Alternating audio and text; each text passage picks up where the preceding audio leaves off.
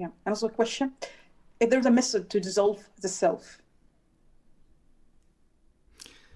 there are multiple methods, uh, but uh, I'm not a meditation teacher. But uh, the for some people, the self uh, dissolves by itself without them interacting with it, and uh, that's often not beneficial. I also suspect that there's a reason why you have that self, right? Uh, it exists to inform the actions of the organism.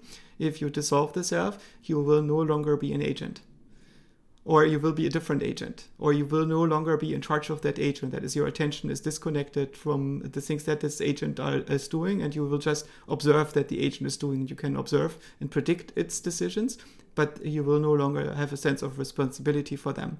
So this might degrade your performance, even though it removes your suffering.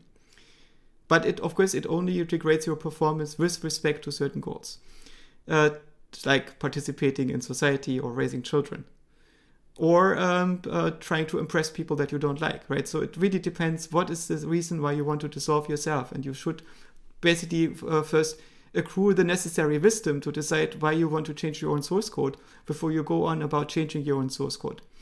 That said, there are certain meditation techniques in uh, which you can try to wake up, in which you try to disengage yourself. So uh, you have to realize that the world that you're looking on is basically a screen in a movie theater and uh, you uh, identify with the cowboy on screen and you think that the next shootout is vitally important uh, and uh, in fact it's just a scene. And after the scene there's going to be a next scene and you know how these scenes usually play out. And you can stop the things that are happening on the screen and turn on the light in the movie theater and disengage from that. And uh, it be nothing. And uh, just be this unmoved observer. This is the first step try to get hold of that state. You can uh, use lucid dreaming states for that. Uh, there are certain schools of meditation that uh, teach this under uh, the, uh, the, guides of um, with guides that are somewhat reliable in the sense that they are uh, in the history of a school that doesn't have bad outcomes. I, I, think it's dangerous if you try to disassemble parts of yourself that are vital to your functioning. The, of course, many people also report that they are using uh, psychedelic substances to get there, but they are, uh, as far as I'm aware, uh, for the most part illegal in uh, the jurisdictions that I'm living in.